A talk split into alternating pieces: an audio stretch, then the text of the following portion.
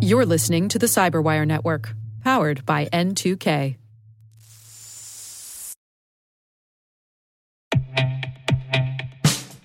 And now, a message from Cyberbit.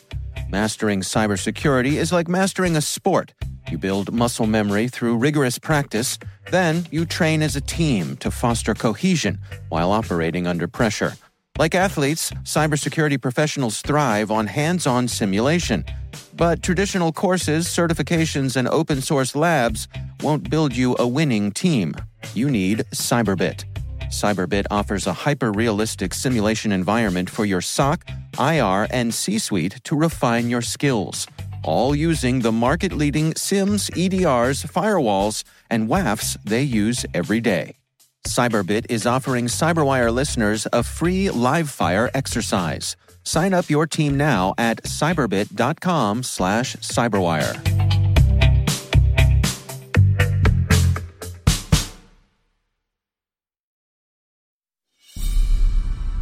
Welcome to Spycast.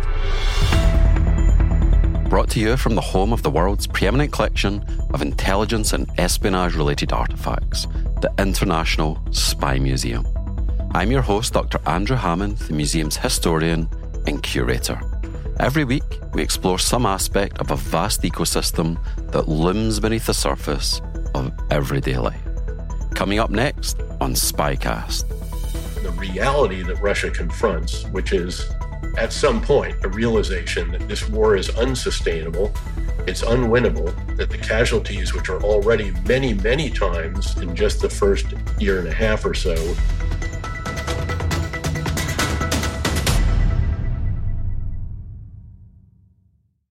It's been a long and winding road, 17 years back into the mist of podcast time called 2006.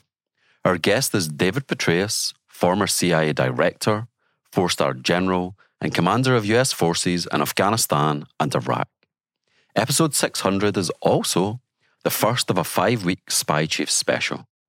Following on from General Petraeus will be Wilson Boinett, the former head of Kenyan intelligence and the man credited with turning it around, Michael McElgunn, the current head of intelligence for Ireland's Garda Síochána, Vappala Balachandran, the former number two at India's Foreign Intelligence Agency, the Research and Analysis Wing, and Tish Long, the first female intelligence agency director in the United States who served at the National Geospatial Intelligence Agency.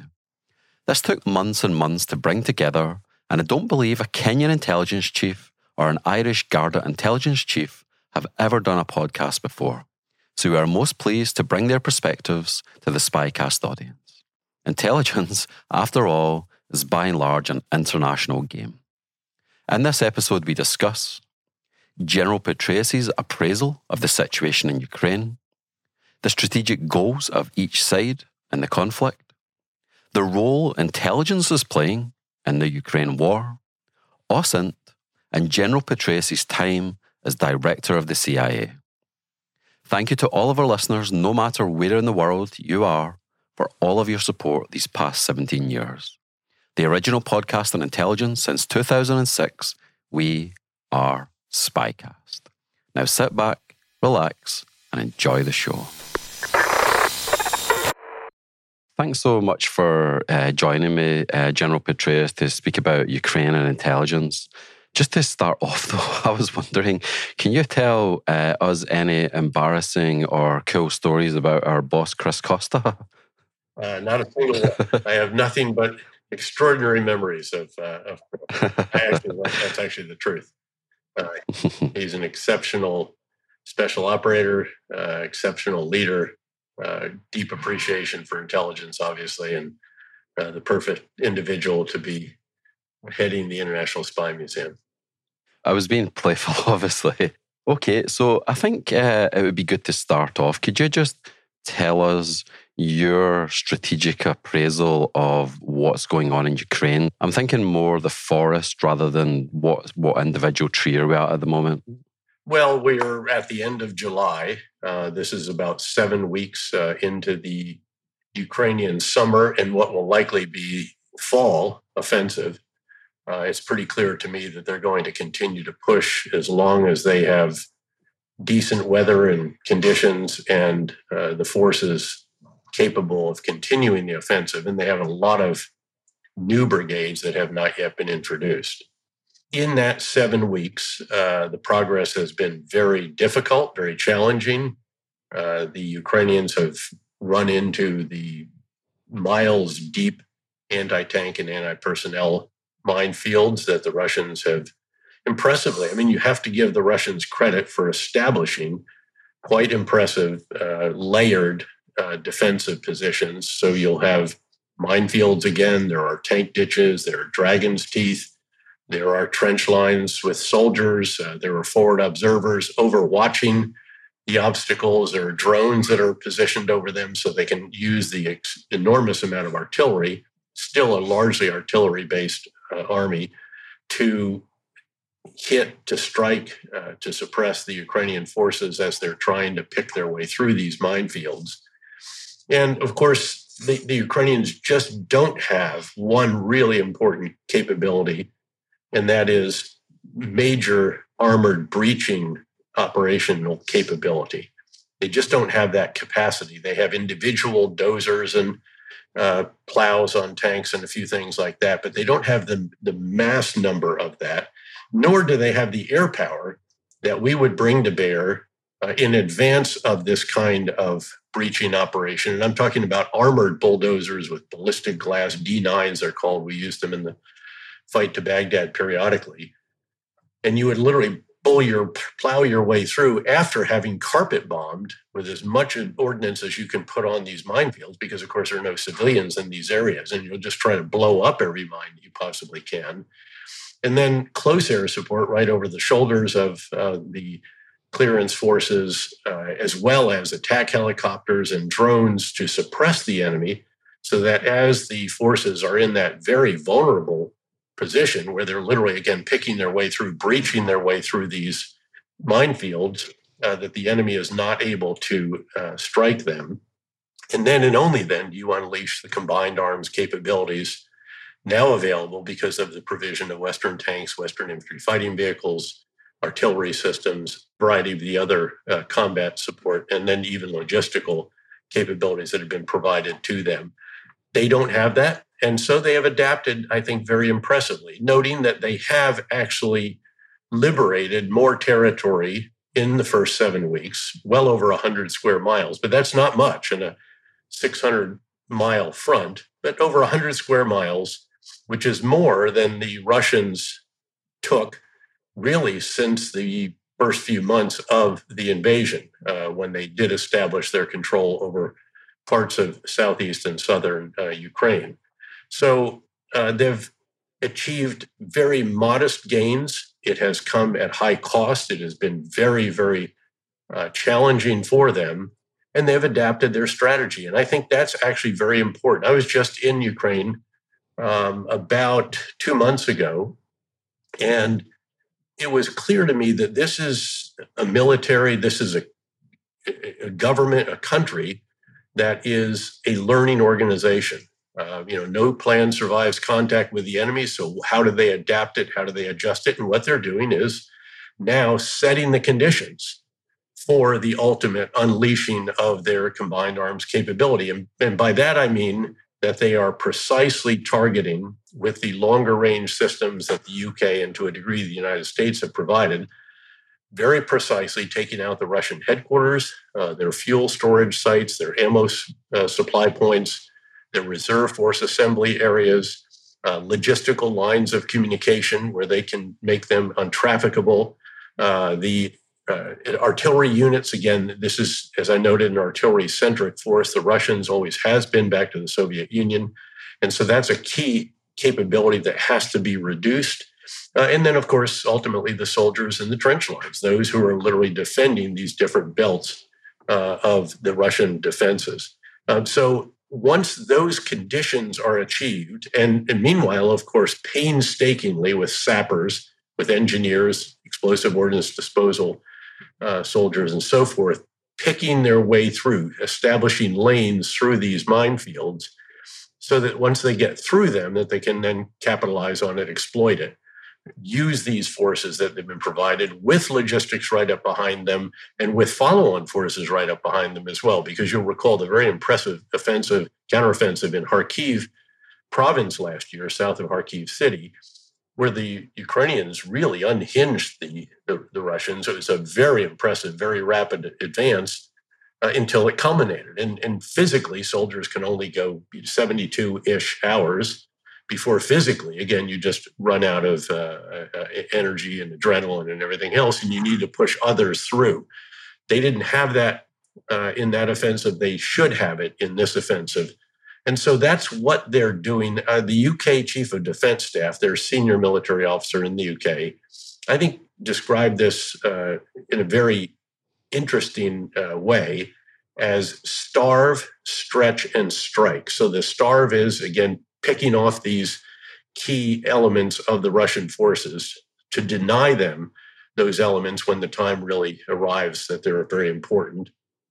Then stretching, keeping the Russians stretched all along this 600 mile front line, which is an extraordinary distance. Keep in mind, this is at least about 150 miles farther than the fight from Kuwait to Baghdad, uh, which I was a division commander of the Great 101st Airborne Division during that fight. That seemed like an awfully long way, and the logistics for it, despite all of our capabilities, were really stretched uh, several different times during the course of that uh, rapid offensive.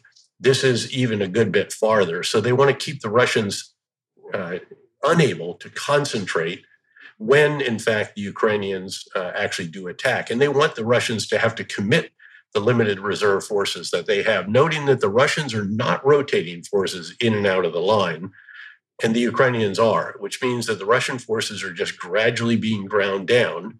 They do have individual replacements, but that's not how you develop a, a cohesive uh, unit that has, uh, you know, the kinds of trust and bonds that are in the brotherhood of the close fight of a unit that has trained together before it actually fights together.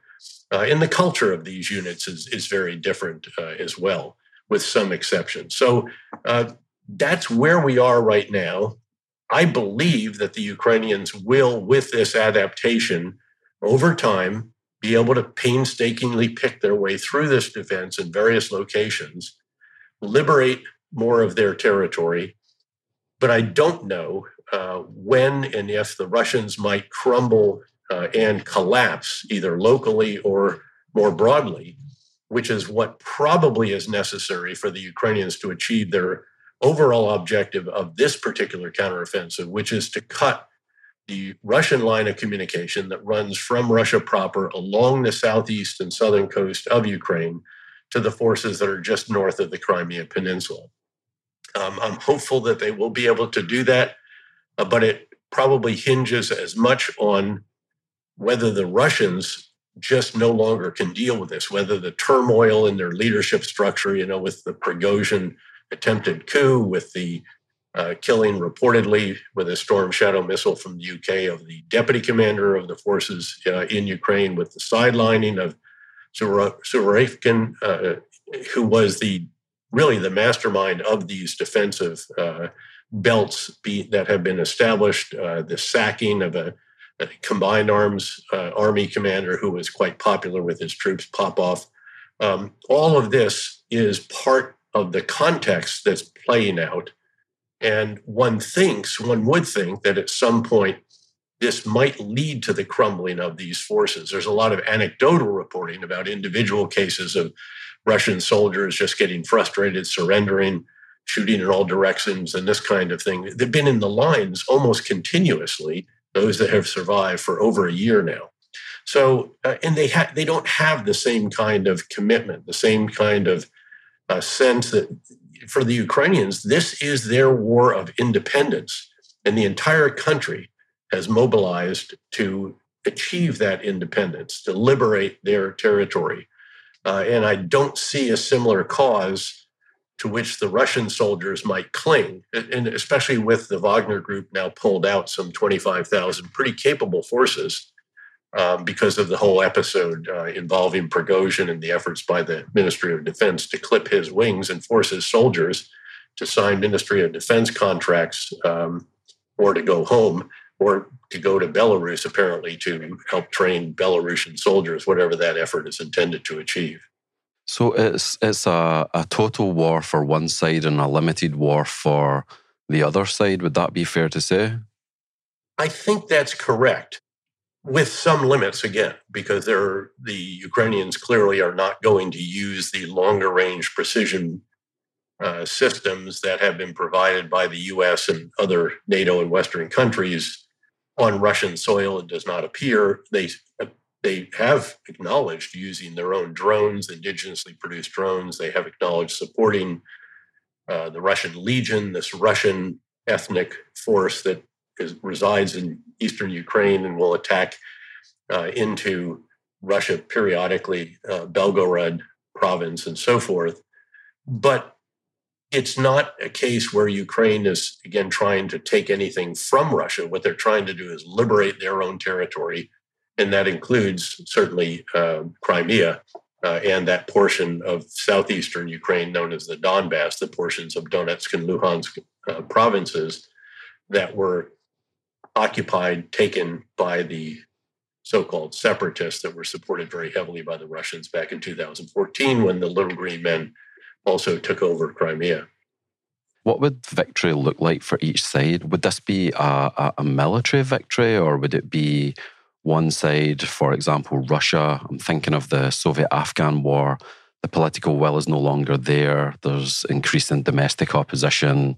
I know there's lots of variables at play, but I know that you've also studied probably hundreds of wars from the past. So, what's your take on what victory would look like? It's interesting you mention it because, as, as you may know, uh, the great British historian Andrew Roberts and I actually just finished a book, which will come out in mid October, uh, titled Conflict The Evolution of Warfare from 1945 to Ukraine. And so we did indeed look at the recent history in this regard. Um, I think it's actually fairly clear, at least in terms of what the Ukrainians want to achieve, which is liberation of all of their country uh, from the Russian forces. But it would go farther than that. I think. I think there has to be some kind of somewhat durable resolution uh, at the end of all this, uh, and then Ukrainian accession to NATO, uh, continued NATO commitment to Ukraine, uh, membership in the EU, or at least on the path to EU membership, um, and then a very substantial reconstruction program, the so called Marshall like reconstruction plan, except that it'll be many times the present dollar value of what was provided back uh, in the Marshall Plan, which is somewhere around 110, 120 billion dollars uh, in today's currency. Uh, but it appears that the reconstruction in Ukraine may take as much as 600 or more billion dollars, according to the latest estimates. Um, and then there will have to be, again, some kind of understanding uh, with Russia, which presumably would result from the reality that Russia confronts, which is at some point a realization that this war is unsustainable, it's unwinnable, that the casualties, which are already many, many times in just the first year and a half or so, what the Soviet forces took in nearly 10 years in Afghanistan and the toll that's being taken on their economy uh, and individuals through the, the economic, financial, and personal sanctions and export controls, which have already probably set back, uh, together with individual actions of businesses that have withdrawn and said they won't return, has probably set back the Russian economy a decade at least. Now, they survived through the first year reasonably well because of the elevated price of, of crude oil, but they're not getting that price. Uh, they're now selling it for $10, $20 less than the Brent crude price. Uh, and the price itself has gone down as markets have stabilized, as US production has once again increased, the US once again being the swing producers in a way that was not the reality of even a 10 or 15 years ago. So all of these dynamics, I think, come to play. I don't know what success looks like for the Russians anymore. Um, they failed to achieve their overriding objective, which was to take Kiev, topple the government, and replace President Zelensky with a pro Russian figure. They lost the Battle of Kiev. In fact, they had to withdraw both axes that were attacking from the north and from the east. Uh, they lost the battles of Sumy and Chernihiv, two other northeastern cities, uh, where they withdrew, the Battle of Kharkiv City, then the Battle of Kharkiv Province. Uh, and they also had to withdraw their forces that were west of the Dnipro River, which essentially bisects at least eastern Ukraine uh, from Kiev down to the south. Uh, and those forces that were west of that river literally had to be withdrawn under the pressure of a Ukrainian offensive that had done very expertly what we're seeing Ukraine now do, which is setting conditions. They made increasingly difficult for headquarters to survive west of the Dnipro. They made it difficult for ammo and fuel storage sites to survive. Uh, they went after the barracks of reserve forces. They made the bridges untrafficable.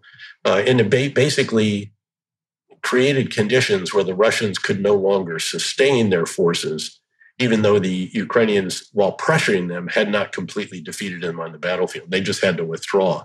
And I think that the Ukrainians would like to play that move again, if you will, in some respects in this particular offensive, and then ultimately, perhaps also in a much bigger scale when it comes to the Crimean Peninsula. But Andrew, let me point out a couple of other dynamics at play here. Sure. Uh, because one can conceive, at least, of resolutions of this war that might be short of what I have described as success for the Ukrainians. No one wants to talk about the possibility that Ukraine might not liberate all of its territory. But I think, again, that strategists, uh, policymakers at least have to contemplate uh, this kind of possibility, given the incentives for that, of literally stopping the extraordinary damage of infrastructure, the latest uh, of which has been targeted by the Russians, obviously being the port of Odessa, the grain and uh, other facilities there, uh, and then even the ability to export uh, grain through the Danube. Um, so again, the damage night after night after night, even though the Ukrainian air defenses around Kiev in particular are really quite impressive. Um, in fact, when we were there, during the week we were there, the air defenses were nearly flawless um, in the face of the heaviest attacks of drone swarms with then cruise and other missiles and rockets uh, interspersed.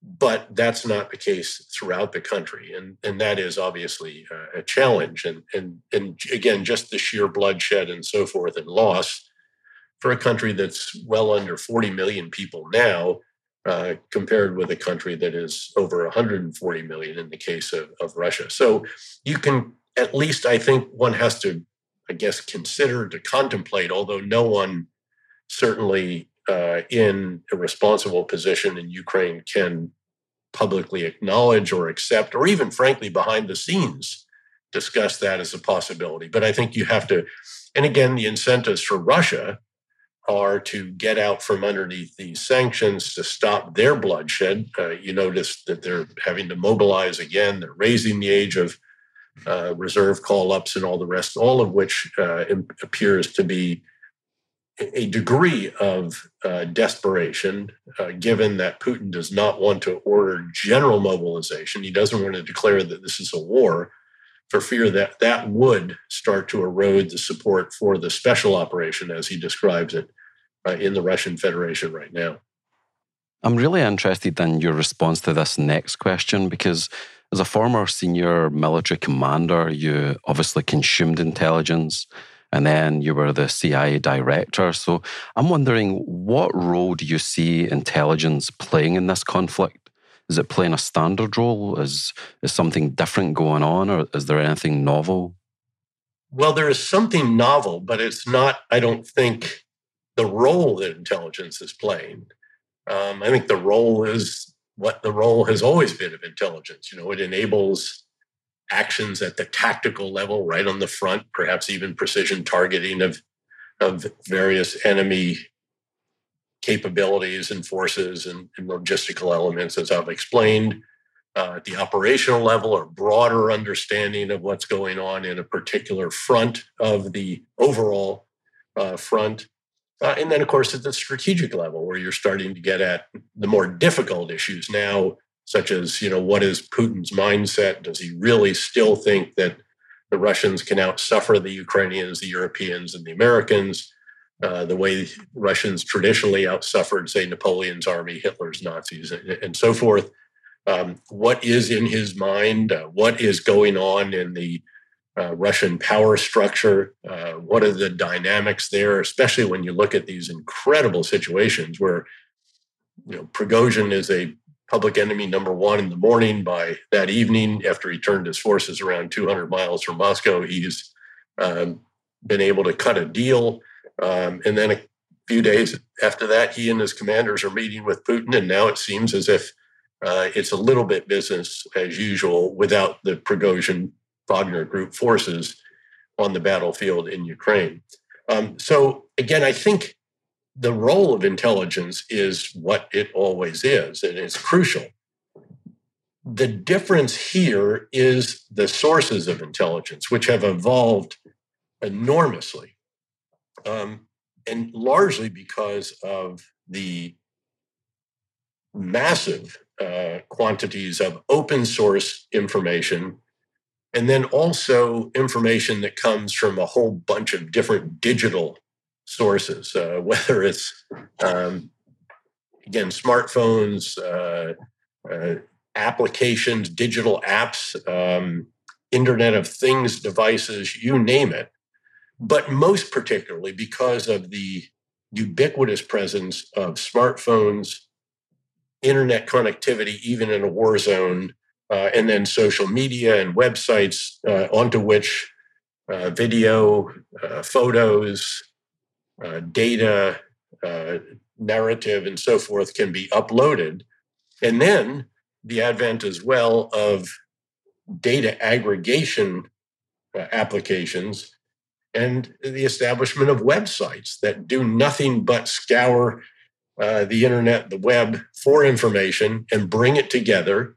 Uh, do, in a sense, what the Open Source Center, for example, at the CIA has openly done uh, for many years, which is to gather all of this, bring it together, aggregate it.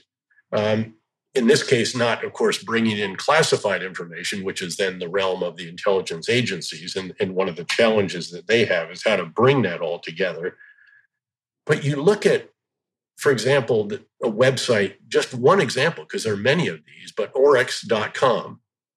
Um, you can go onto oryx.com, which I think is based out of the Netherlands, but it uses input from literally everywhere. Uh, and it documents, uh, deconflicts, confirms the destruction, damage, retrieval, what have you, of, for example, all different Russian weapon systems, uh, vehicles, and so forth. And, and it's that is the source by which we can say with real confidence that the Russians have lost well over one half of the tank force uh, that they started the war with. Uh, and that, that's why they're having to bring these older tanks out of mothballs uh, and to use them. And again, it's all documented. They have literally, uh, again, geolocated the photos, the confirmation, the data. They have deconflicted it. And what they have confirmed is undoubtedly far less than what actually has been destroyed on the battlefield. And you have to have that awareness because they can't document everything out there. But these are really extraordinary advances. And again, the whole reason for this is this is the first war with smartphones, internet connectivity, and social media, such as we see here. It was not present um, even really in the Iraq and Afghanistan wars, certainly not to this scale. Um, so that is a dramatic change. Uh, and again, the challenge for Intel professionals then is how to take this information recognizing that occasionally there can be disinformation in here as well, uh, especially from the Russian side, which is trying to influence uh, debates and discussions and, and uh, essentially conducting information warfare uh, at the same time. And then to integrate that with traditional, if you will, in quote, sources of intelligence, human intelligence, uh, imagery intelligence, various forms of, again, uh, uh, signals intelligence, getting into other realms, uh, cyber intelligence nowadays, and, and all the rest of this. There are numerous of these ints in which you employ classified uh, systems and methods and sources. Uh, and again, taking that and fusing it with what is now available on such a much greater scale uh, from open sources. So that's a really dramatic advance. It also gives a degree of transparency to this war that I don't think has ever existed before. Um, there are, again, websites, there are think tanks. I'm on the board of the Institute for the Study of War, for example, which has become the, the source uh, on the on record, if you will, for every major media. You look down in the bottom left, and the source of their maps is the Institute for the Study of War and the AEI Critical Threats Project. Um, they've done spectacular work, and you can you can double click your way way down into it. They can lay down where all of the Russian forces are, uh, and so forth. And so again, these are dramatic changes to the context within which intelligence work is being done, and to the sources uh, of intelligence uh, that just never existed, certainly on this scale, in the past. In this short interlude, I want to say a big thank you to the Spycast community. With your help, we managed to get on the shortlist the People's Choice Podcast Awards in the History category. To get to the final 10 after 8.2 million votes, there or thereabouts, is incredibly humbling. Thank you for everything, friends.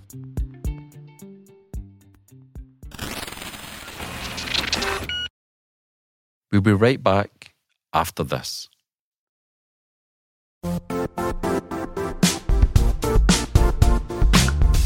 Don't struggle to align your organization's cybersecurity with business risk. Get the only solution that goes beyond reacting to threats with vulnerability and risk monitoring. You need the next evolution of MDR, and only Critical Start delivers it. Critical Start doesn't just monitor and respond to threats.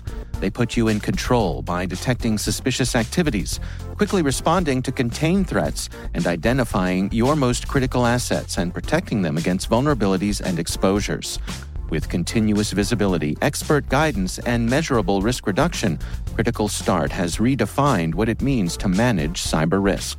Demonstrate provable security maturity to your leadership while positioning your program to achieve the greatest risk reduction per dollar spent. Stop fearing risk and start managing it with Critical Start. Visit criticalstart.com and request a demo today. That's criticalstart.com.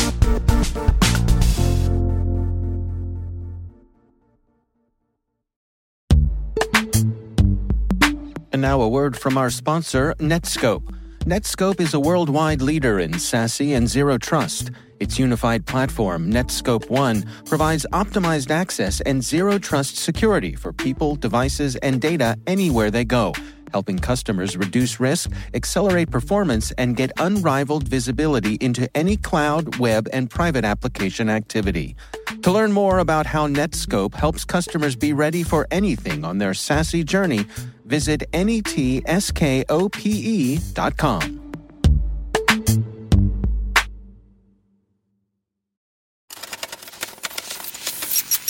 The other thing I was wondering was, you know, you see these arguments now that there's some connection between Russian foreign policy adventurism and its near abroad in Ukraine and America's post 9 11 experience in Afghanistan and, and Iraq. The United States took its eye off the main strategic picture and ended up in these wars on terror and you, you know all the arguments. So I'm just wondering, what's your take on this link between what Russia's doing in Ukraine now and Iraq and Afghanistan? Because you served in both of those theaters. Yeah, I'm not sure that it is that we took our eye off Russia. You can argue that we that this delayed the rebalance to Asia and a greater prioritization of the uh, need to shore up, solidify the elements of deterrence in the Indo Pacific.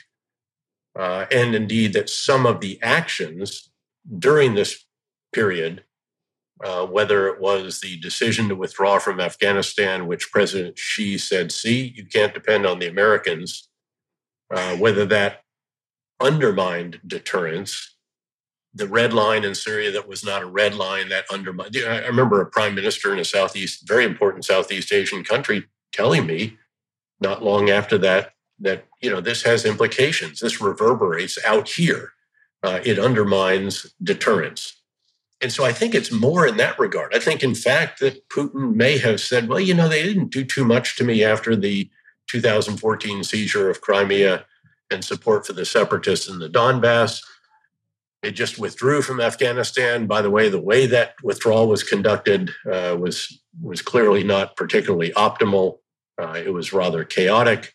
They've got their hands full around the world. Uh, they didn't respond the way they said they would uh, when islands were built in the South China Sea, then when they were militarized and cyber thefts went on and so forth. So, you know, they're not, probably not going to have the stomach to do anything if I invade my neighbor, uh, which, after all, doesn't really have a right to exist in his grievance filled revanchist uh, and revisionist history uh, involving Ukraine. So I think it's more in that regard. Um, certainly, we deployed substantial forces, committed enormous resources, uh, in terms financial resources as well. But I don't know that I would attribute that involve that involvement. I wouldn't attribute necessarily to something involving Russia, other than uh, that perhaps some of the actions, when they showed a lack of commitment and strategic patience, may have influence Putin's assessment of how we might respond together with our NATO allies. And the irony, of course, is that in setting out to make Russia great again, Putin has actually made NATO great again. Putin's been the greatest gift to NATO since the end of the Cold War. His invasion, this brutal, unprovoked invasion, prompted two historically neutral countries, Finland and Sweden, to seek accession to NATO. Finland's already in, Sweden presumably will be once the uh, Turkish president sends this to his parliament. Uh, and you see a seriousness about defense, the so called Zeitenwende uh, in, in Germany, where it has transformed uh, the situation in Europe. It has created a degree of unity in NATO that I'd not seen since I was a speechwriter for the Supreme Allied Commander of Europe in the mid 1980s, uh, just a few years before the collapse of the Soviet Union and the uh, fall of the wall. So I think it's a complicated situation. Um, one can certainly debate a considerable amount of time, in particular, the decision to invade Iraq, and certainly revisit some of the mistakes that we made, particularly early on, firing the military without telling them what their future was, instead of using them and then firing the Ba'ath Party down to quite a level of bureaucrat, which we actually needed to run the country without an agreed reconciliation process. That was the real shortcoming. And then running it with a pickup team, the Coalition Provisional Authority, that had a rotation of about every three months for the folks below the top. So it's complicated, as always. Uh, there are those in Russia, Foreign Minister Lavrov in particular, I've heard him personally do this, and, and various leaders in the South, if you will, the global South, who will say, well, look at what you did in Ukraine. How is that different? So it's the whataboutism, you know, what about what you did? You know, you object to Putin doing this I think the situations were very different. Um, I think you can argue that, but nonetheless, there it gives some degree uh, of opportunity for those to use that. But could I, Andrew? I want to revisit a question that I want to make sure you do ask, or I, I will answer it. Sure. Which has to do with you were going to ask: Are we seeing novel intelligence developments in this war, technologically, op- operationally, et cetera? I think the answer to that is very much yes you know, I talked about the use of open source intelligence and how dramatically different the availability of this is. But there's more. Um, there is the proliferation of drones. Now, these are not the most capable drones at all, but they are becoming increasingly capable. And by the way, many of them now increasingly being indigenously produced in Ukraine, where we forget a lot of the military industrial complex of the Soviet Union was in that country or in that republic at that time uh, and is being revived now. And you see, uh, you know, also tremendous uh, mechanical capacity and IT capacity on the part of the Ukrainians. They are very good at using cyber intelligence, various technical capabilities to gather intelligence from the myriad devices on the battlefield that the Russians forget they even have, um, such as, again, their cell phones and sometimes stolen cell phones from Ukrainians. And the Ukrainian citizen does find my iPhone and they've just targeted the commander. Um, or again, these athletic applications, you know, that you you have and it shows your location. We had an issue with that in northeastern Syria, as you may recall, with some of our uh, forces that were there. So I think that there there are significant advances here, but all this does is give a hint as to the future of warfare and the future of intelligence capabilities. These are not the future of warfare. The future of warfare is a world in which we finally see the operationalization of the old adage from uh, the Cold War days, which held that what can be seen can be hit, what can be hit can be killed. The truth is, though, and I was a major of brigade operations officer uh, in Germany in the final years of the Cold War. We couldn't see that well. Uh, and even if we could see something, you know, we didn't have drones, we didn't have all this low Earth orbit, we didn't have anywhere near what we have nowadays. But beyond that, even if we could see it, we weren't very good at hitting moving targets. Um, dynamic targeting was difficult. The sensor to shooter linkage was cumbersome etc. And therefore, you couldn't kill all that much in depth, even though that was our doctrine, um, was to fight in greater depth air-land battle. Nowadays, however, if you think about an Indo-Pacific conflict, you can see everything. You can kill everything in many cases with precise hypersonic systems, increasingly, uh, the defense against which is very difficult. And therefore, you can sink or shoot down or or kill a lot of things as well. We don't see that uh, in Ukraine, but you see hints of that. You see glimpses of that. And, and with each additional weapon system that we provide, uh, and, and, I hope we will provide the Army tactical missile system. Hopefully, by the time this is aired, that decision will have been made by the U.S. Uh, and accelerate the uh, advent of F 16s in the Ukrainian Air Force with munitions that we provide that have standoff capacity and so forth.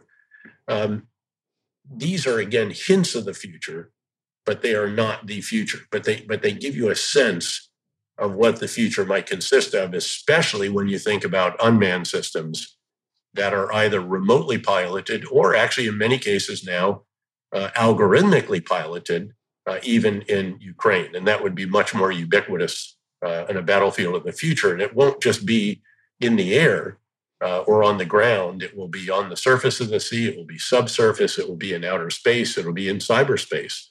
Uh, and the question is will these systems again be remotely piloted by a human, uh, or will the human in the loop have been the individual who, who crafted the algorithm and the conditions that the machine has to verify, has to meet before it takes a certain action, whether that is non kinetic or kinetic. And what, one of the things that I wanted to ask as well was, uh, you know, I feel like you're really well placed to answer this question. What should the triad look like between diplomacy, intelligence, and the military? So I'm just thinking of Afghanistan, of Iraq, and also of Ukraine. So you know, the in the cycle of war and peace, the military only they're not they, they can't do all of that on their own. There's there's other components that come into play. So I just wondered, do you think that the current arrangement between uh, of that triad is is is uh, sufficient, or would you would you change it? Or uh, I'm also just thinking about you know this idea of making peace stick. People talk about you know winning the peace. So I'm just wondering, can you just reflect on on that triad: diplomacy, intelligence, and the military?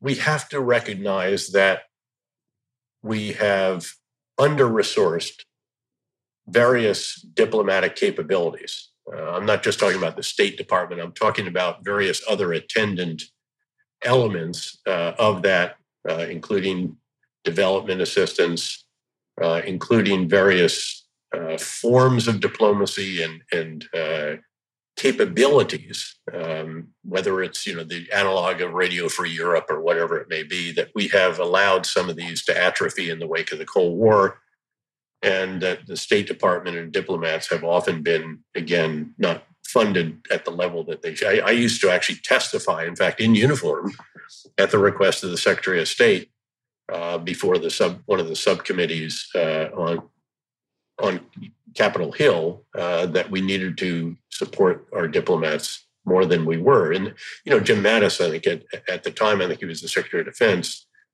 um, said correctly, if you don't give me diplomats, you're going to have to give me more ammunition. Uh, so again, they should all obviously work together. Everything has to function together. Another, I think, often fallacy is that there's this ritualistic uh, expression there is no military solution to this conflict. Well, first of all, often the enemy doesn't agree with that. Um, you know, this was said about Syria, it was said about uh, Afghanistan, it's said perhaps at times in Iraq. Um, the truth is, the military sets the conditions in which you can actually resolve the conflict. That's certainly the case in Ukraine. Again, the military, the Ukrainian military, has to achieve further gains. It has to change the dynamics, uh, not just on the battlefield, but also, frankly, globally, uh, in terms of the support, the continued support for Ukraine, a sense that Ukraine can progress, can, quote, win, and therefore a realization in Moscow that this is unsustainable. So, again, the military component is crucial. And then, of course, the element that is always the foundation for everything being done by the military and also by the diplomats and the policymakers is the intelligence component. Um, here we have extraordinary capabilities, but we are obviously having to completely overhaul uh, how it is that we conduct uh, intelligence operations in a world of ubiquitous um, cameras, iris scanning devices, uh, facial recognition. Uh, again, the increase of the surveillance state is not just in countries that we refer to as denied uh, spaces, uh, it's in other countries as well uh, where you can't go through customs without, again, having some identifiable features. You can't do what used to be done uh, in old tradecraft. And so the new intelligence tradecraft has to be really overhauled. And, and, and the current director clearly recognizes this. Um, he has, I think, embarked very aggressively on determining how we need to tra- change uh, our tradecraft uh, capabilities and procedures, tactics, techniques, and procedures, uh, if you will. Uh, and, and, and Director Burns also, of course, created the new China Center and, and, took a number of other steps that I think have been very, very sound. Um, so again, all of this has to work together. It all has to be adequately resourced. The military generally has been, generally, again, we'd always like to see more and, and like to see less intrusion on the, the military budget by special interests and, and, and the vested interests on Capitol Hill that require the services to continue to buy capabilities that they don't need more of or prolong the life of a certain capability beyond, you know, all of this kind of stuff. We can be much more efficient. Uh, we can reduce uh, infrastructure and so forth and achieve a lot of efficiencies. But at the end of the day, the amount is just staggering. But that's not the case for the diplomatic component and its related development component uh, not just in AID, but also the uh, International Development uh, Finance Corporation, and then also in related informational uh, capabilities that dramatically were reduced in the wake of the Cold War and really need to be revived and, and, and provided additional resources. Some of this exists without question, uh, Voice of America in various places, but it's a shadow of what it used to be. Um, so again, all of these have to come together because it is true there's no ultimate military solution, maybe, but there certainly has to be a military component to changing the dynamics so that there can actually be a diplomatic solution or, or what have you. I, by the way, I would also add uh, the economic component in here trade, sanctions, uh, other financial and, and, and personal uh, actions, and so on. And again, I highlighted the informational uh, as it relates to diplomatic, but it, it, could even be broken out as its own component. In fact, you'll be familiar with the acronym DIME, uh, which is again uh, has to do with diplomacy, information, uh, military, and economic. Mm-hmm. Uh, I mean, just when you were talking there about no military solution, I was thinking about. I know you're a huge, uh, you have a huge amount of appreciation for U.S. Grant, and there's no path to victory except through Shiloh and Chattanooga and the wilderness and that whole campaign. That that war wasn't going to be ended until Robert E. Lee's army was defeated, right? Well, uh, the interesting thing about Grant is that he was first and foremost, I think I would argue, the only U.S. American general in history to be brilliant on the battlefield at the tactical, operational, and strategic levels. The tactical was the battles in the land between the lakes. Operational, the most significant was Vicksburg, one of the greatest maneuver and greatest, most risky battles of all time. And then, of course, he develops a strategy when he's put in charge of all Union forces for the first time that encompasses all forces in the East and the West. And he identifies the main effort and he sits in the pocket of Meade, who goes at Lee. He says, You go where Lee goes. Um, and he's right there to make sure that that happens. And in the meantime, he recognizes, I think, that the critical event of the Civil War was actually November 1864 and the reelection of Lincoln. And his strategy enabled the reelection of Lincoln. It, it, it decided that vote. The victories by Sherman in Atlanta and then uh, going to the sea, and then sealed by uh, ultimately by Sheridan uh, taking the Shenandoah Valley, propelled Lincoln to a victory that just six months prior was not at all certain. And of course, his opponent, the twice failed commander of Union forces, or the the Army of the Potomac, at least, uh, McClellan, would have sued for peace, and we would not have the republic that we have today. So, in many respects, mm-hmm. Grant really was, as one great book on him uh, assesses, the man who saved the Union. He just understood all of this brilliantly. He had a feel for the tactical situation, the operational situation, and indeed the, the grand strategic situation that uh, is quite unique uh, in our American military history. In this podcast, you can hear the admiration in General Petraeus's voice when he discusses General Ulysses S. Grant. I have heard him recount a story about Grant elsewhere about the two day Battle of Shiloh, where more Americans were killed than in all of the war since independence combined. On April 6, 1862, the Confederate Army surprised the Union Army in southwestern Tennessee, almost overwhelming and defeating them. Dennis Petraeus describes it, borrowing from the historian Bruce Catton. It's one of those rainy nights, Grant sitting out in the open, he's just waiting for the sun to come up. We've all experienced this in the field, had a very tough day on the battlefield. Almost pushed back into the Tennessee River, he's literally on the bank of the river. Every available area with cover is being used as a makeshift hospital. You can hear the screams of those who are having limbs amputated. There's still people out on the battlefield who haven't been recovered and who are calling out. He's got a slouch hat on, a wet cigar in his mouth, rain's dripping off his hat. Sherman, his trusty lieutenant, comes out of the dark and says, Well, Grant, we had the devil's own day today, didn't we? Grant says, Yep. Lick him tomorrow, though. That kind of determination is inspirational, Petraeus closed. I would strongly recommend reading Grant's memoirs, and if you're really hardcore, rent a car and follow his battles through the Western theatre of the American Civil War as you read the book.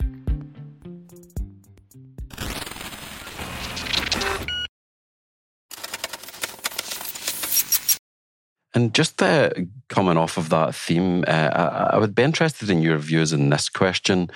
You know, I've spoke to CIA officers in the past who've, who've spent their whole career in there, and they said, you know, by the time I got to the end of my career, I maybe had three weeks of leadership training. you know, you're you're kind of thrown into it, and you learn on the job. And and he was saying, you know, if you compare that to the military, by the same time someone's done uh, the same length of time. They might have spent three years or more in, you know, courses, education, uh, staff college, and so forth. So the question is, do you think it would be a good idea to have a staff college for the intelligence community, the non the non military component of the intelligence community, or something analogous? Well, what I think the agency in particular, because keep in mind, almost all the other elements of the uh, intelligence community um, are composed by and large of military elements. It's all the service mm-hmm. intelligence, not all of them, but m- most of them. Even NSA has a lot of civilians, but again, a large number of military. Cyber Command is military. So you look at all these, they actually tend to benefit from the various service professional military education mm-hmm. system events. And, and you're right. You have a, you know, a, I don't know, eight, 12 week basic course. First you get commissioned. It's take, just take a commissioned officer, but it's same for non-commissioned. Um, you have your entry courses. Um, then you have a few years later, the advanced course. Now that's a bit longer, not quite, probably four months, five months, depending on the branch. Um, eventually a staff college, which is a full academic year when you're a, a major. Uh, then, if you're fortunate and you've done well, you go to a war college. That's a full academic year. Even after you're promoted to general officer, there's a capstone course and a variety of other required courses. So, there's a very uh, well established professional military education system, and it has an authorization uh, in terms of personnel for how many can actually be in professional military education at a given time. And I forget in the Army; it's it's many many tens of thousands. I think it's a little below hundred thousand uh, back in my day when the Army was a bit bit larger. Uh, but that's a staggering number of individuals who are again in these various schools and centers and courses. And I haven't mentioned, of course, you know, airborne school, ranger school, air assault school, all of the uh, these other toolbox courses as well. Uh, the CIA has a superb onboarding. And, and again, this is really about the CIA. And for what, what it's worth, I laid this out. I was the first witness in the first hearing of the still somewhat new uh, House Permanent Select Committee on Intelligence. And among the recommendations that I made to them was that there be an examination of what the military does to develop its people, its leaders in particular, its commissioned and non commissioned officer leaders, especially. Um, and then contrast that with the CIA, which has superb onboarding and the initial entry and all of that activity, but then struggles because it just doesn't have the numbers and it doesn't have an authorization that a certain number can be in school at any given time. It doesn't have the established professional military education uh, analog for CIA officers. So it's really a CIA issue. And given the CIA, in my view, is the crown jewel. Certainly, others very, very important: NSA, Cybercom, NGA, and, and so forth. But again, many of those have a at least a portion, if not all, of their particular personnel uh, who are allowed to go and, and in fact required to go if they're in the leadership ranks to these different courses uh, in the military. So there's no question that there should be greater investment uh, in the CIA's future leaders and then actual leaders. You know, the truth is that the agency has often struggled even to get people all the way through language courses because what happens is half or two thirds of the way through, there's a crisis somewhere in the world. Uh, and they, oh gosh, you know, where are the people? Well, let's pull him or her out of uh, language school and send them to this particular crisis situation. So there's no question that there should be greater investment in that regard uh, in a workforce that I believe is the best in government, which is why being the director of that great organization is so incomparable, frankly, and so extraordinary and such a privilege. Um, and I made that case. And in fact, interestingly, on the Intelligence Committee in the House, I think there were six or more members who had actually served in the military there was only one who had served in the CIA. And I made the point, particularly to her, that she should, you know, I, I said, I hope that you would give this portfolio to her uh, because she understands what I'm talking about. Uh, and I suspect that she could come up with a, a solid recommendation on how the Congress could authorize and appropriate for uh, this kind of needed investment. It's very, very important. And I'm glad you asked that question. Mm-hmm. And and on you know going from a lifetime in uh, the military, what what was the most dramatic difference you observed between military culture and, and CIA culture? Well, first of all, I think you have to recognize that while there is an overarching CIA culture of incredible selfless service, truly quiet professionals, you know, they can't go home and tell their neighbors or even their spouse and family members the details of what it is they do. And so, therefore, there's a degree of, again, this really is selfless. Uh, you know, there's no big retirement parades for you. A lot of this recognition is behind uh, the fence, behind closed doors. Um, you can't celebrate it with all of your friends and family and all the rest of that all the time. And they they uh, embrace this. Uh, and of course, the hardship tours, the the risks and so forth that certain components of the of the agency in particular. But then I think you have to recognize that there is a there's this almost academic, cerebral, intellectual component. That's the analysts. Uh, and by the way, it was wonderful for me because you know I did actually do a PhD in international relations and economics at Princeton, and I actually taught those subjects, and then did a fellowship at Georgetown uh, by that time, and and to engage with them was great fun. Not only that, I'd had enormous experience. You know, I, would had far more meetings with Prime Minister Maliki uh, in Iraq than all the analysts put together. Um, and same with Karzai, same with a number of others, uh, certainly in the greater Middle East, where at that time, you know, we were proud that there were roughly 80 or 90% of the world's problems were in the greater Central Command area. Um, so there's that component. There's obviously the, the National Clandestine Service, the Human Intelligence Collection uh, uh, Operations officers, and then a subset, which of course is well known as the Special Activities and so forth um, that's a very different, that's almost more akin to what it was that I was doing in certain respects. And I'd worked with many of them the decade prior to becoming the director. I'd spent well over seven years deployed, first a year in Bosnia, four years in Iraq, uh, a year in Afghanistan, and then Central Command, where I was gone all the time in the greater Middle East, uh, as well as in, of course, Washington. And so you work very, very closely and in fact, the director of the CIA and I, as the Central Command commander, would co host uh, an annual, or not an annual, a semi annual uh, counterterrorism gathering that we would take turns uh, hosting at various locations in the region, in Tampa, or in various CIA locations. Um, so there was a very feeling of kinship. A number of them actually also, of course, had uh, military experience. But then you have the technology folks uh, they're incredibly gifted, uh, unbelievable. And again, there's a combination of uh, just sheer brains, uh, engineering, and other expertise that is unique. They're very special. Then you have increasingly the the the IT side, if you will, the big data, this whole emerging area that has become more important. And during my time, we made the head of that the fifth big D. You always had traditionally operations intelligence slash analyst support and uh, technology, and then even the support, which had the most exquisite capabilities. So, but you had to, I think, have a you had to appreciate each one of these, and you had to, in a sense, you had to lead them with a slightly different style. Again, noting that one valued enormously the intellectual exchange, others might value more uh, operationally focused uh, activities, et cetera, et cetera. And so it really is, again, uh, I think, the greatest workforce in the US government. Mm. And, and when you became the director, yeah, I, am interested, you know, as a senior military officer, you know, four star general, you'd obviously seen a lot, uh, were exposed to a lot of intelligence, a lot of operations.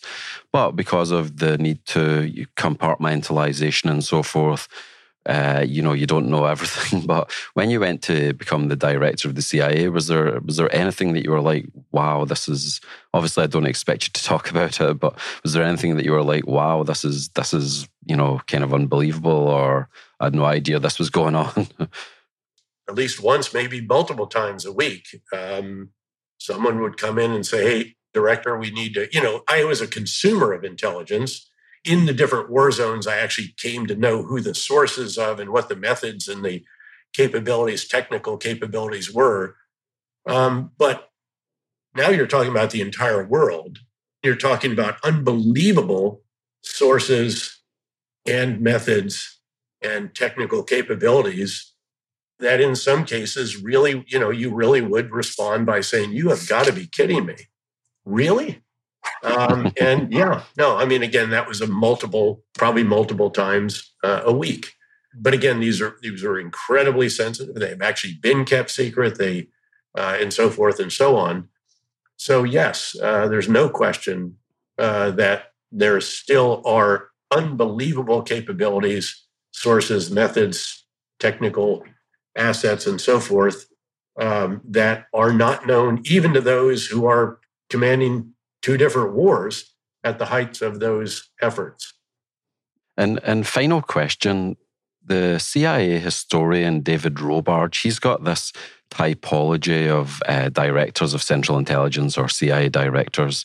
Uh, and it stops before you become the director. And, you know, he's got administrator, custodian. So that's someone that's tweaking it, like George Tenet. He's got an intelligence operator. So people like Helms and Casey. Then he's got manager reformers. So insiders like Colby, a manager reformer, or outsiders like Turner, a manager reformer.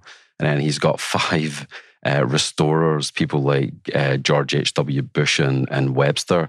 And I just wonder, you, you know, which one of them would you see yourself? You know, what was the what was your vision for the CIA that you, you when, when you came in that that you would have implemented if you had stayed there? Uh, you know, so in the in this article, David Robarge is talking about how someone like Helms, he didn't want to reform it. He just wanted to do what they do whereas other people came in and they wanted to change it, and other people they didn't really do much, but they were just a they were there to be a salve on a period on a traumatic time for the agency. So yeah, I was just wondering what your vision was and and what where in that typology you would see yourself falling.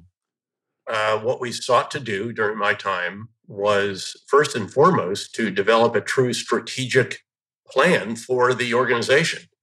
Uh, which didn't exist. The organization had had some incredible successes, including while I was still the commander in uh, Afghanistan, of course, the uh, operation that brought Osama bin Laden to justice, an incredible intelligence success, an incredible success for our special mission unit, Navy Special Mission Unit, as is publicly known.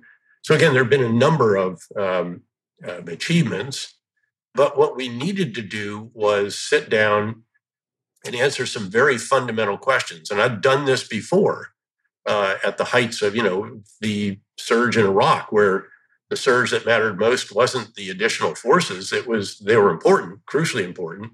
It was the surge of ideas. It was the change of strategy, the change of again 180 degrees. Change management doesn't get any more substantial than that. And what the agency needed to do was answer very fundamental questions about what are the emerging missions of the agency. Of course, one of those was very apparent. It had to do again with big data, uh, big data analytics, with all of the with open source uh, that I've described some uh, of that here. Challenges to tradecraft, et cetera, et cetera. Mm-hmm. So, what are the new missions that we need to focus additional resources on? And then, what are the existing missions that we need to continue? And then also, of course, where can we reduce uh, the resourcing? Where can we reduce the focus um, as we are adjusting to changes globally, changes in technology, uh, and a whole variety of other uh, changes in the context in which intelligence uh, is gathered and analyzed and processed and distilled and presented and refined and so forth. And we set up, in fact, I remember we set up a collaborative site, and I think there were nearly a thousand submissions over the first weekend.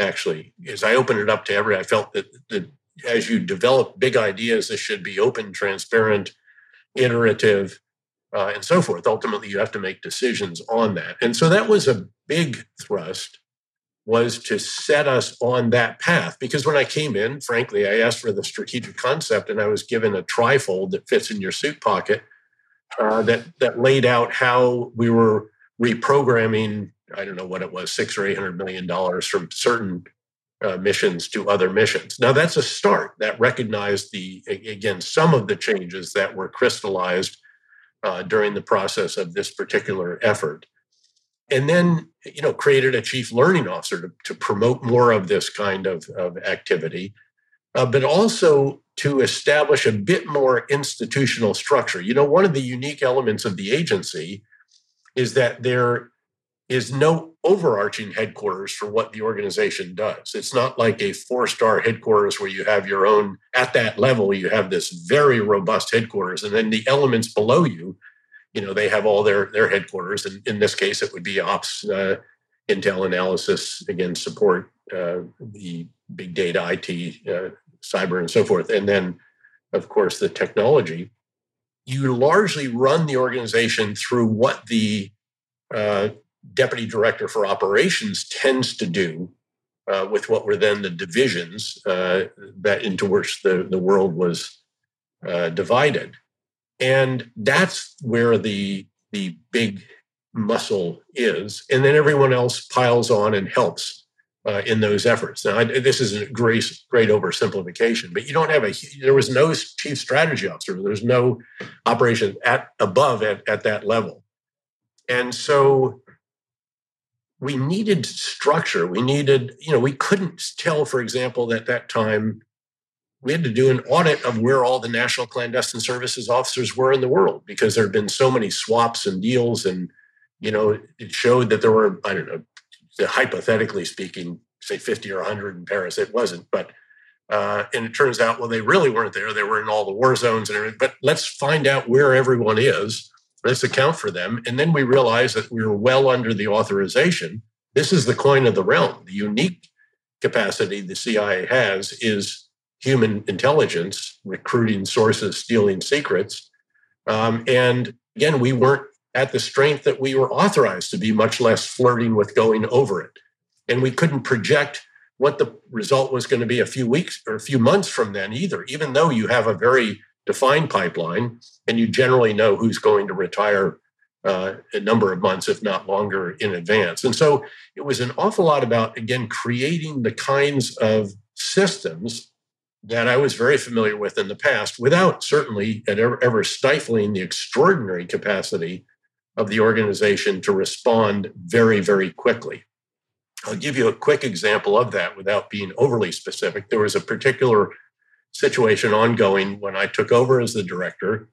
I'd already been looking, I'd already been out at the agency for many weeks, uh, but hadn't yet been sworn in, but in preparation and before retiring.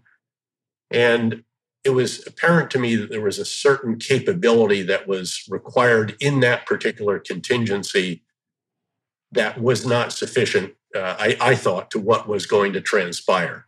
Uh, and I remember sitting down the very first day uh, with the big D's, uh, and I said, "Do, could you look at this? My sense is that we don't have enough of this type of capability there, and could you come back with some options for me uh, tomorrow?" And so we come in the next morning, and he's. I said, "Well, Do, how are you coming on the options?" He said, "Oh, director, you were right, actually." Um, and we put a few people on the plane last night. In fact, they should be landing around now. I mean, and this is, I come from the military where to get additional forces or additional capabilities, you had to submit as a battlefield commander, four star commander of the main effort of the military, you had to submit a request for forces. It would go through Central Command, through the chairman to the Secretary of Defense. Uh, the services would argue about it. If the SecDef approved it, then there was a sourcing conference or solution.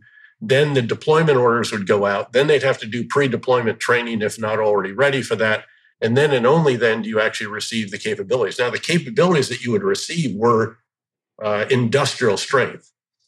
Uh, and the agency is obviously much more exquisite, it's much smaller, uh, but incredibly capable. So the difference was quite striking. You don't want to at all stifle that. That's the that's really one of the differentiators of the organization. But you do need structure. You do need to know Again, how many NCS officers are we going to have six months from now? Are we making progress? We actually were not. When we finally nailed it all down and did an audit and did scrub the pipeline and looked at who was retiring, we realized that we needed to open up the hiring pipeline uh, quite considerably. That's just one example. There's others that have to do with resources and a variety of other. And we're just talking, you know, monthly metrics, the kinds of standard things.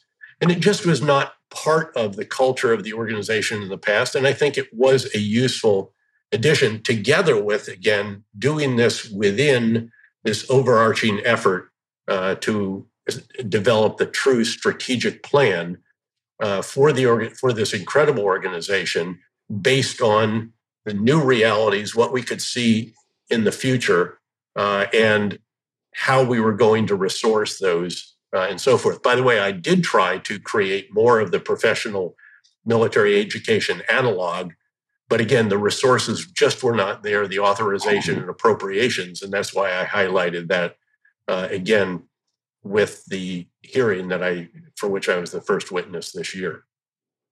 And I, I have another example that someone told me, and you can tell me if this story is apocryphal or not. But as a former CIA officer who said to me over years that he was in Iraq in a helicopter that you were also in, and you were talking about something you needed, but that it would cost fifty thousand uh, dollars.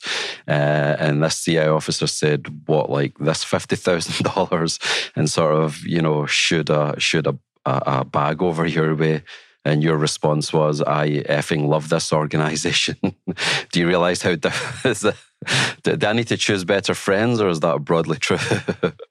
There's there's some there's an element to this that's apocryphal because it actually took place all the way back uh, in Bosnia in 2001. Uh, and, oh, and, without okay. getting into too many details, I was working very closely. I had two hats there. It's publicly known that we had a war criminal hunt going on. I was the U.S. only clandestine joint task force. Uh, I was the, the deputy commander of that as a U.S. officer, U.S. only. And then, but I was also the NATO chief of operations for the NATO stabilization force. That was my day job, and the other one was my night job. And we used that war criminal hunt, which again, the agency was very carefully in, involved, closely involved in that, as was the FBI and others, because this was often used to generate uh, not just intelligence, uh, but legal documents and so forth. In fact, there was an individual put behind bars in the United States, the president of Benevolence International Foundation, based on what it was we found uh, in an operation in, in Bosnia. But that organization is, again, publicly known that we actually conducted counterterrorism operations after 9 11. We had an issue where we had a number of uh, individuals that what we needed to do was send them back to their home country. You know, in the bureaucracy, actually, I think I needed about $25,000 and I went to the chief and I said, Hey, chief, you know, I could submit this thing, but I don't know how long it's going to take and would really like to get these guys uh, back to their home country. That's the bright resolution for this because there was a pipeline from a certain country in the greater Middle East through Bosnia and into the Schengen zone. And there were certain organizations in Bosnia facilitating that. And um, he said, How much do you need? And I said, Well, I think about $25,000. And he turned around literally grabbed it out of the safe counted it out, gave it to me, and said, "Oh, could you sign a little buck slip, um, just so I remember that I gave this to you?" And I thought, "Wow, this this is an organization I'd like to be part of someday." So that was all the way back when I was a brigadier general, and then there were many, many episodes after that working with phenomenal chiefs of station in the war zones in different capacities that reinforced uh, that sense of how special the agency is, how special the individuals are who who comprise uh, its workforce and how special the missions are. Uh, and so, uh, again, that's why when Secretary Gates came out one time about midway through Afghanistan and we were talking about what I might do in the future, uh, I said, How about your old job? And he said, Ah, he said, That is intriguing. Uh, and that led to the nomination and so forth. well, th- thanks ever so much for your time. I've really enjoyed speaking to you, General Petraeus. Um, thanks for helping the Spy Museum with our educational mission of informing the public about intelligence and espionage. I really appreciate it. Great privilege, Andrew. Thank you very much.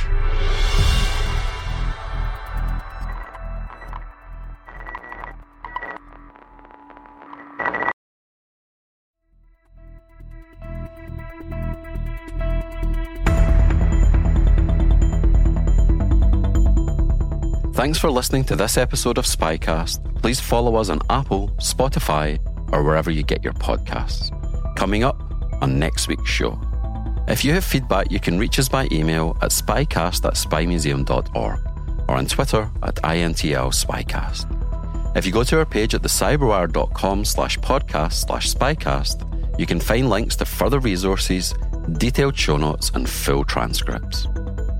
The history of uh, Kenya's intelligence is really to look at the history of the British colonial power in Kenya and then beyond uh, the British after independence up to the point at which I was appointed in 1995. I'm your host, Andrew Hammond, and my podcast content partner is Aaron Dietrich. The rest of the team involved in the show is Mike Mincey, Memphis Vaughan III, Emily Coletta, Emily Renz, Afua Anokwa, Elliot Peltzman, Trey Hester, and Jen Eiben.